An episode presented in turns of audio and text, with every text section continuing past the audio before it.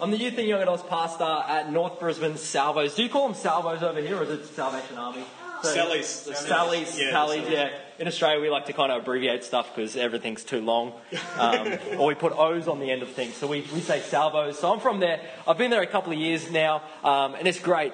But I've, I've known Ray and Shan for probably about probably about six years now, I think, since the first time I, I, I did Red Frogs. Um, and like, um, probably the truth is that like we were waiting in line at Red Frogs, and these guys were behind us, and these guys had a game. So we, they kind of welcomed us into their circle, and we got to play a game with them. Has anyone played the, it's like Tribal Speed? What's it called? Tribal Jungle Jam. Jungle Jam. Jungle Jam. If you hang out with Ray and Shan enough, you'll probably get a chance to play it. It's a really great game. Um, but it's such a privilege and an honour to be here this morning with you guys.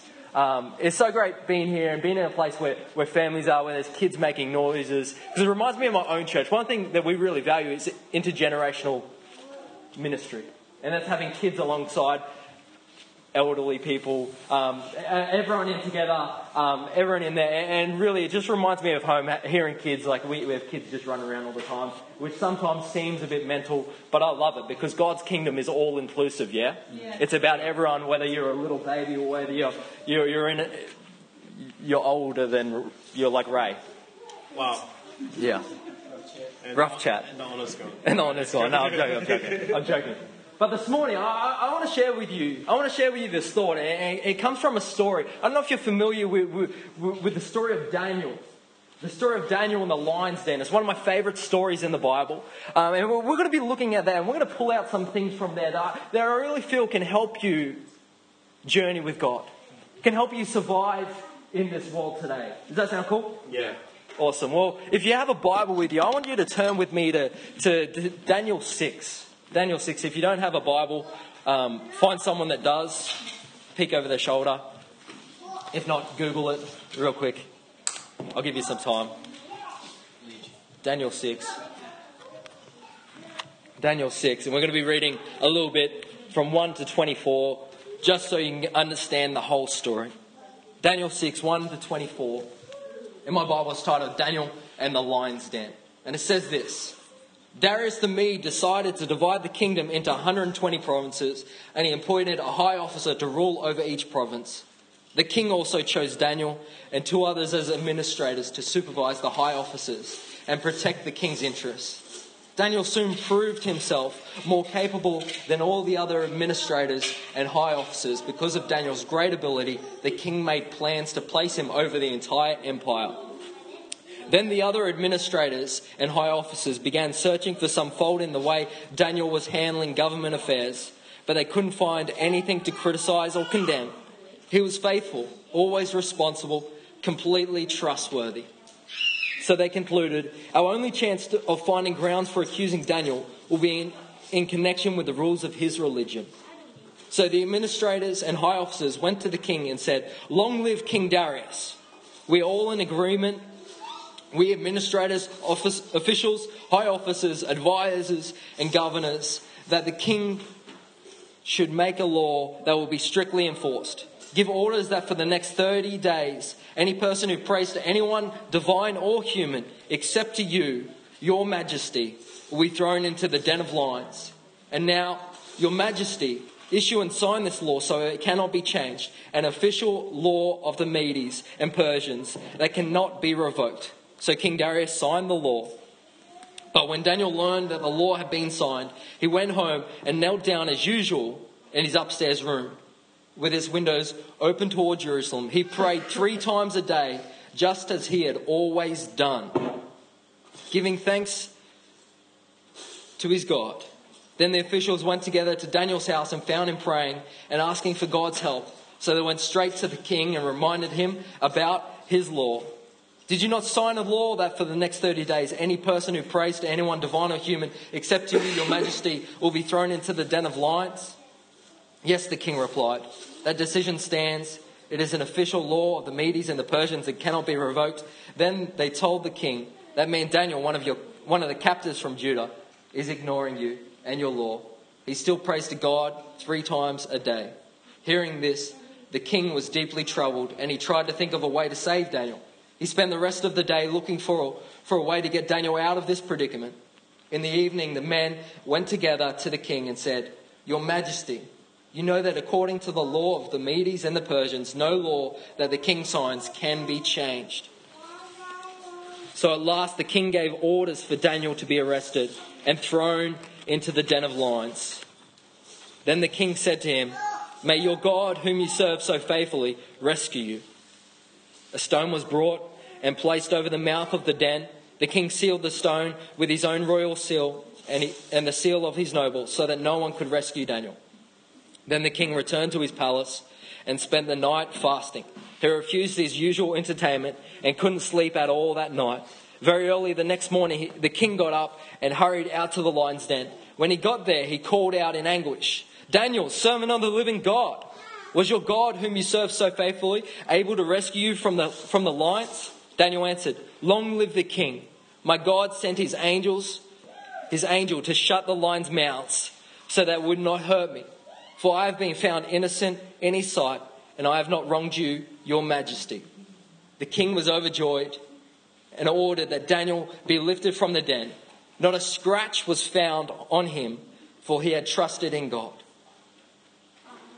Let's pray. Dear God, I pray that in these moments here, Lord, that you will speak. That people's eyes, people's hearts will be open to hear what you have to say, Lord God.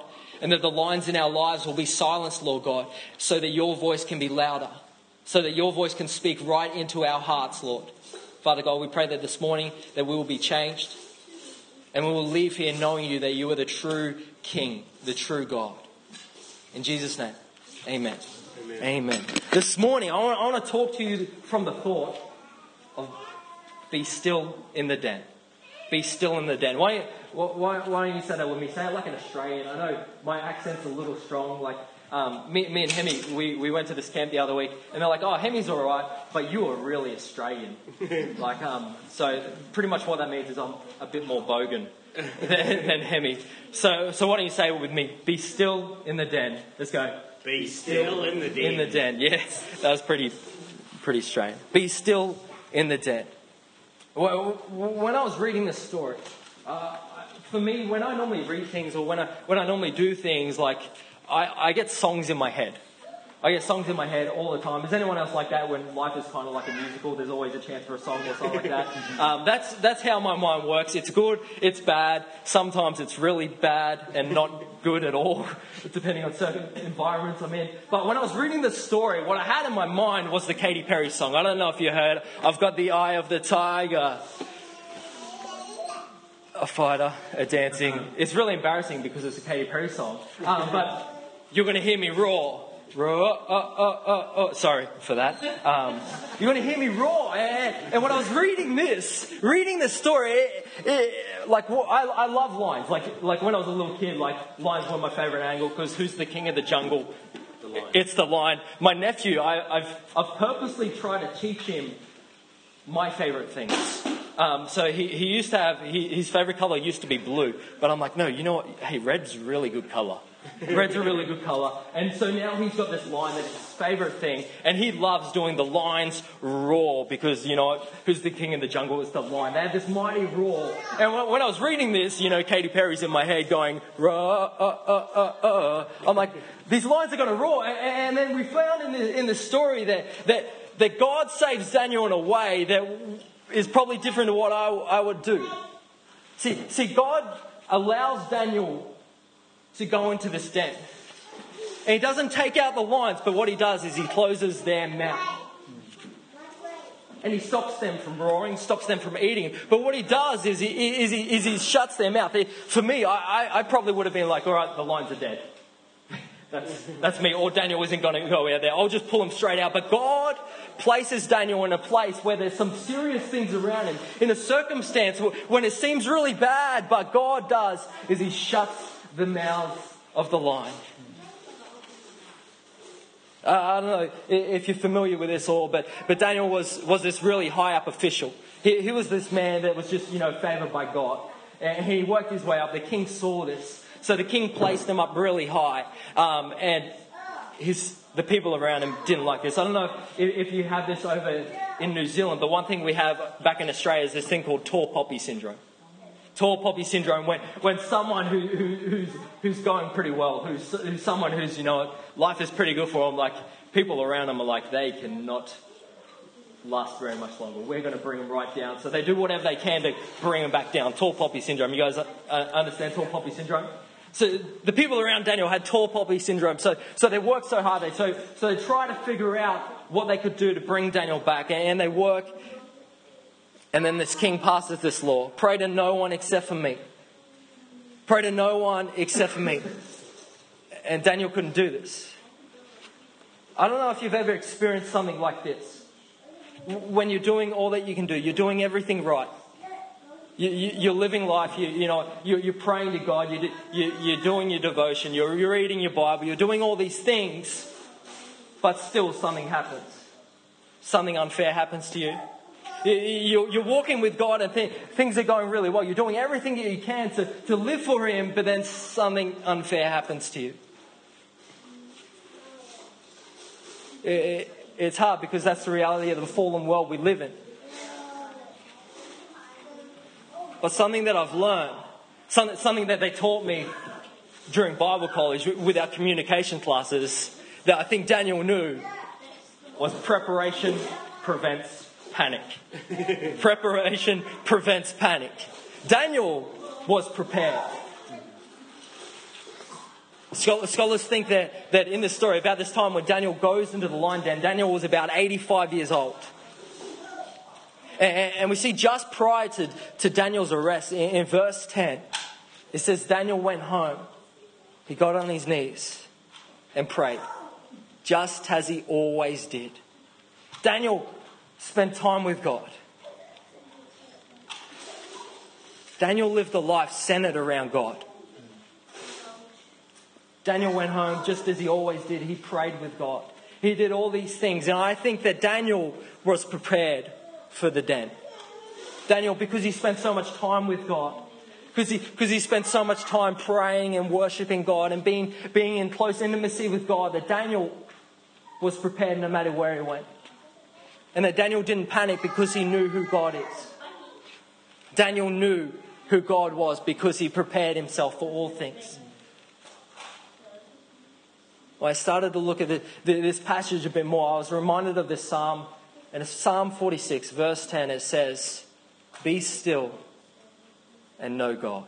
Be still and know that I am God. And I want to say, suggest to you today that Daniel knew God. Because Daniel spent so much time being still that he knew God.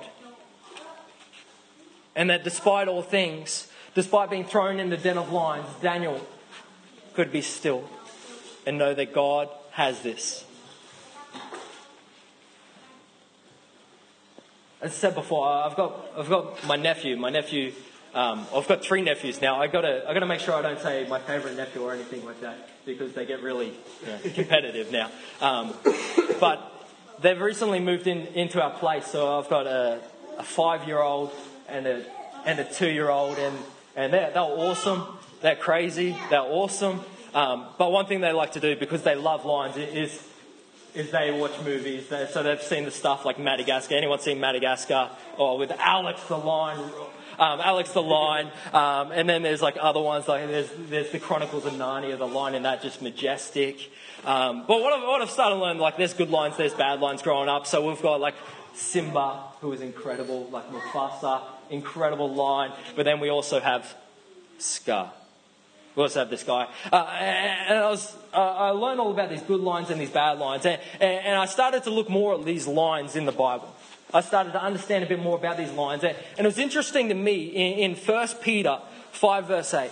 1 Peter 5, verse 8, it says this thing. It says this thing. Peter, one of the disciples, he, he writes this. He says, Be alert and of sober mind. Your enemy, the devil, prowls around like a roaring lion looking for someone to devour. Like a roaring lion looking for someone to devour. Resist him, standing firm in firm the faith because you know that the family of believers, the church here throughout the world, is, is undergoing the same kind of sufferings. And the God of all grace, who called you to his eternal glory in Christ, after you have suffered a little while, will himself restore you and make you strong, firm, and steadfast. So Peter warns people and he says, you know what? There's, the devil's like a roaring lion. He roars around and he's looking for prey. He's looking for things to devour. I've never physically, physically been in a den with lions. Anyone here been in a den with lions? Uh, me either. I wish, like, I kind of wish I could, but then at the same time I don't because I know lions are king of the jungle and they're king of the jungle for a reason. But I remember this time, this time probably three years ago. This time three years ago, I, I, would just been, uh, become youth pastor at a church. And it's probably six months into this journey here that I just found myself in a, in a situation where I felt like I was in a den with lions. I felt like I was being pushed back. I felt like I had been cornered. I felt like I had been pinned against the wall because all these things were roaring at me. All, all, all these voices were, were speaking louder. All these, all these things were roaring at me. And it went on for a little while. It went, it went on for, for a little while. And then I found myself one night, I was driving home and I was, uh, these lions were roaring so loud and I was, I was contemplating with myself. You know how sometimes you have that battle with yourself and I'm like, is this really worth it? Is, is this fight really worth it? Is, is it worth me going on? He's getting pushed back. His lines were getting louder. I get home, I go in, I just, I just sit down. And just in a moment, I sit down and I say, you know what? God, show up. And in that moment, in that moment of stillness, these lines were quiet. The things that have been roaring so loud, telling me, you can't do this, you know, you're, you're not worth it, it's not worth doing this. All these things that have been roaring so loud in my life were silenced in a moment of stillness. God told me who He was, and He told me who I was. So this morning, I want to go through a journey. I want to look at a couple of different lines a couple of different lines that, that have been roaring in my life. Maybe that's the same for you. Maybe you've had different ones. But a couple of different lines in my life and what happens when we still ourselves and, and, and we get to know the God who can silence all lines and close their mouths. So, first line I want to talk to you about. The first line is, is, is a line of addiction. The line of addiction. See, this line is fierce. It roars loud. It enslaves people. It, it traps people up. It roars and says, you know, this is who you are. This is who you will be forever. You know, you need to do this. You need this. You, you need this. You can't survive without this. Uh, I, I, love, I love the Old Testament because there's all these different stories of people, and they're, they're real people. We see the good things, the bad things, the ugly things, the terrible things. But we see all these things. Another one of my, my favorite stories is this guy called Samson. Has anyone heard of Samson? I really want them to make like a Hollywood movie like with Samson in it. I reckon The Rock would kill that. Like, because Samson was this like this awesome man. Like, um, but Samson, I reckon, was probably he was like he took this thing called a Nazarite vow. And what this meant was that he couldn't do certain things. So he, he couldn't go near a dead animal. He couldn't drink wine. Um, and, and, one thing, like he got his strength from, from his hair growing long. Um, yeah, that's cool. Top knot probably. Um, but he did this thing. But I reckon Samson was addicted to doing the wrong thing because you read this story and Samson ticks everything off that he wasn't supposed to do. So Samson wasn't supposed to go near a dead animal. He goes and he eats something out of a dead animal. He wasn't supposed to drink wine. He drinks wine. He does all these things and he just does the wrong thing after wrong thing after wrong thing after wrong thing. God still uses him, but he keeps doing these wrong things, wrong things, wrong things, just constantly doing the wrong thing. And at the end, near the end of his story, we find himself trapped. We find himself chained up. If you've ever been caught up in something like this, like Samson, where, when the roar of addiction comes and says, This is who you are, you will never get rid of this. You have to do this. Samson found himself in a position where, you know what? This is who I am. I'm trapped up. I've done all these wrong things, and this is where I find myself in chains, stuck here. But Samson finds himself pushed to, to his very end in chains in, in the enemy temple. He cries out to God, and in a moment, we see Samson see, experience this freedom from his chains. He wasn't too far gone for God to set him free and to release him into something new. I want to tell you this morning that, that when a line of addiction starts to roar and tries to chain you up and tries to tell you that this is who you are, you won't get past this, you won't get through this, but you need this. Uh, I want to tell you to be still and know freedom. Be still and know the God of freedom that no matter how far you go, no matter how trapped up, no matter how chained up you find yourself, that God can still set you free. All you need to do is be still and know the God of freedom. Be still and know freedom. When the line of addiction starts to roar, be still and know freedom. the second line, the second line uh, uh, that, that I've experienced that, that, that, that was roaring loud in my life was the line of shame. It roars and says, You know what you've done. God can't use you. You're not good enough. If people knew what, what you do, they'd think differently of you.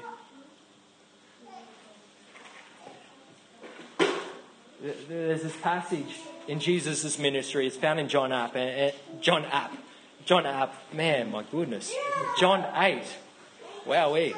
John 8. Eh, it's the story of this, of this woman caught in adultery this woman caught in adultery. And, and here we find this passage of Jesus that, that these people, these, these Pharisees, these religious rulers of the day, have, have caught this woman. they have caught her in, in this very act of adultery.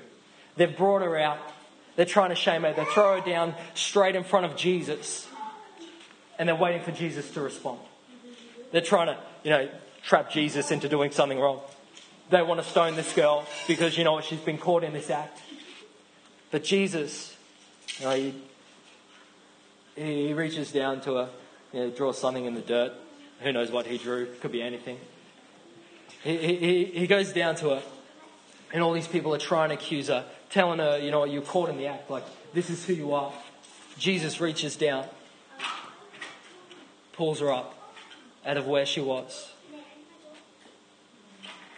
And he tells her, you know what? Go and sin no more. Go and sin no more. He reaches down to this person who, who, who the line of, of shame would be roaring so loud. The line of, line of shame would be saying, you know, you, you got caught. Everyone knows this. You, you know, this person, you're like, you deserve to die. You should be stoned. But Jesus reaches down, pulls her up, and he says, you know what? Go and sin no more. Go and sin no more. Be free from this. Go live a new life away from this. Go and be someone different. I, I want to tell you when the line of shame starts to roar in your life, be still and know grace. Be still and know the God of grace. That no matter what we've done, no matter, no matter how many times we do wrong, no grace. That God's arms are open for us to run into. That God can come and lift us out of, of our pit, out of our den, and release us into something new because we have such a gracious God. One of the most popular Bible verses is John 3:16. For God so loved the world that he gave his only son that whoever believes in him shall not perish but have eternal life. One of my favorites is John 3:17 which says the son of man did not come to condemn, condemn the world but to save the world. Yeah, come on. God doesn't want to come down. He, he's not a God that condemns us. But what He does is He picks us up and He saves us and He releases us into something new. I want to say, be still and know this gracious God. Come on. When the line of shame starts to roar, be still and know grace.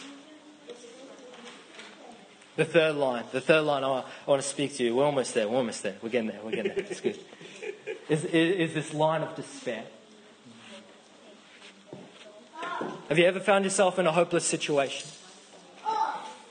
A place where everything has gone wrong time, and time after it, and you found that hope has gone. This is when the line of despair starts to roll. It says it, it never hap- it will never happen. It is what it is. It's always going to be this way. Another story, another, another Bible. We're, we're journeying all through the Bible today. It's good. It's good. I like it. Um, is this person called Jonah. Jonah and the, and the whale, the Jonah and the big fish, however you want to say it. But this story of Jonah. And God calls him to this situation. God calls him, he says, No, go and save these people. But Jonah's like, No, I don't want to do that. It's hopeless. These people are way too far gone. It can't be done. So he runs away. He turns away. After running away, after kind of God, you know, God bringing him back into line, after some persuading, Jonah comes back and he goes to this place where God told him to go, the, the place that Jonah thought was too far gone. And we see this whole world change. We see this whole culture change. We see this place saved. A hopeless place, a hopeless situation, and hope is brought back. I don't know what the things that you've been going through. But I want to tell you this morning that maybe it's time to believe again. Maybe it's time to, to hope again. Maybe it's time to live again. Maybe, maybe you used to have this dream, but you kept getting pushed back and pushed back and pushed back and pushed back. And the line of despair started to roar louder. I want to tell you this morning that there is hope. Dream again. Believe again. Maybe you just keep getting sicker. Health issues just stay with you. And, and at first, it was easy for you to believe for healing. It was easy for you to believe and say, you know, yeah, no, God is good. God is good. God, is, God can heal me. But just setback after setback after setback after setback kept happening. I want to tell you this morning believe again. Believe again because God is a healer. God is a God of the miraculous and God can do all things. Believe again. Don't let the line of despair start to roar in your life. But be still and know hope. Be still and know the God of hope. The fourth one, my last one, is the line of fear.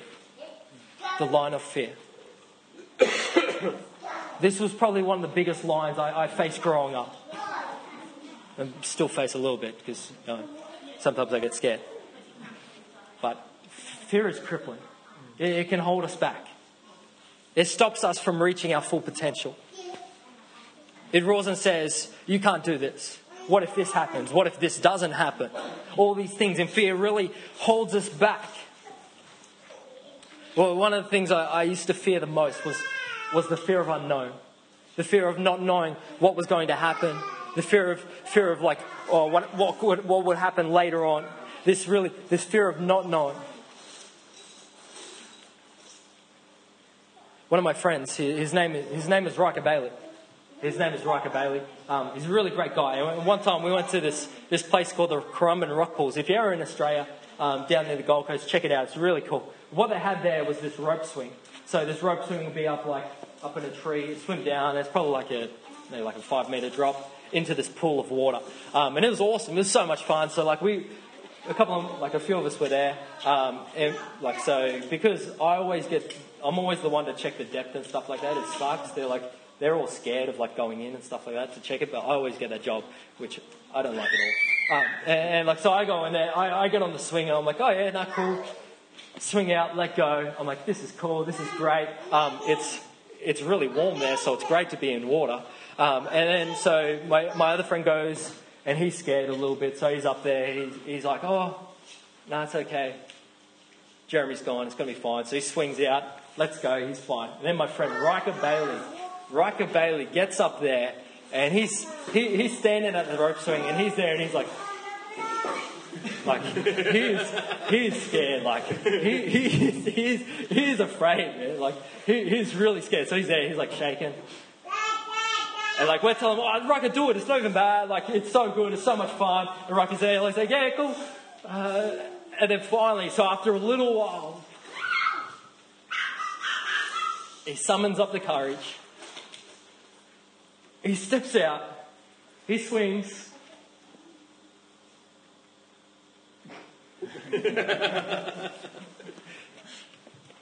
Fear grabbed a hold of him and he's just there and he's like, and he, he's, no, I'm kidding, I'm not kidding you. He swings out and he swings back and he hits like the, the side of like the cliff thing. So it's like he swung out and he swings back in and he's hit the cliff and then he's kind of like slowly trying to push himself out and then fallen into the water.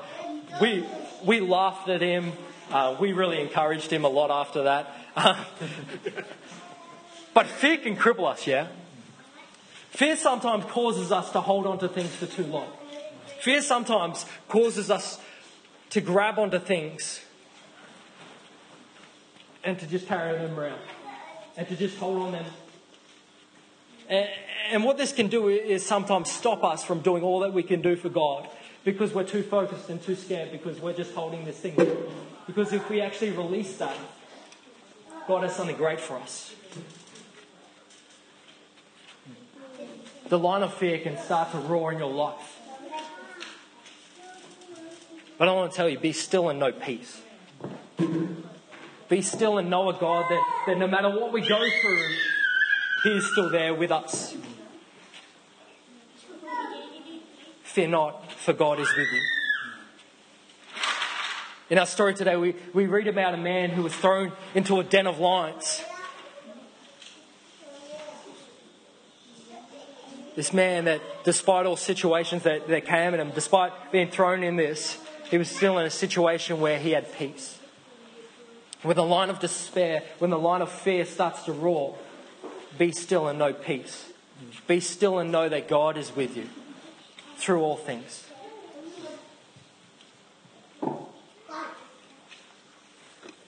We're going to move into a time now where I want to allow God to speak. I don't know what you've been going through. I don't, I don't know what lines have been roaring in, in your life. Maybe, maybe it's some that I've mentioned, maybe some that I've been through, maybe there's some other things. But we're going to take a moment here. And what I want us to do is to allow God to speak, allow God to shut the mouths of the lions around us. Like I did in that moment when I felt like I was being cornered, when I felt like I was being pinned. I want us in, in the midst of all our business, in, in our busy lives, to take a moment and to be still with God and allow Him to speak in our lives.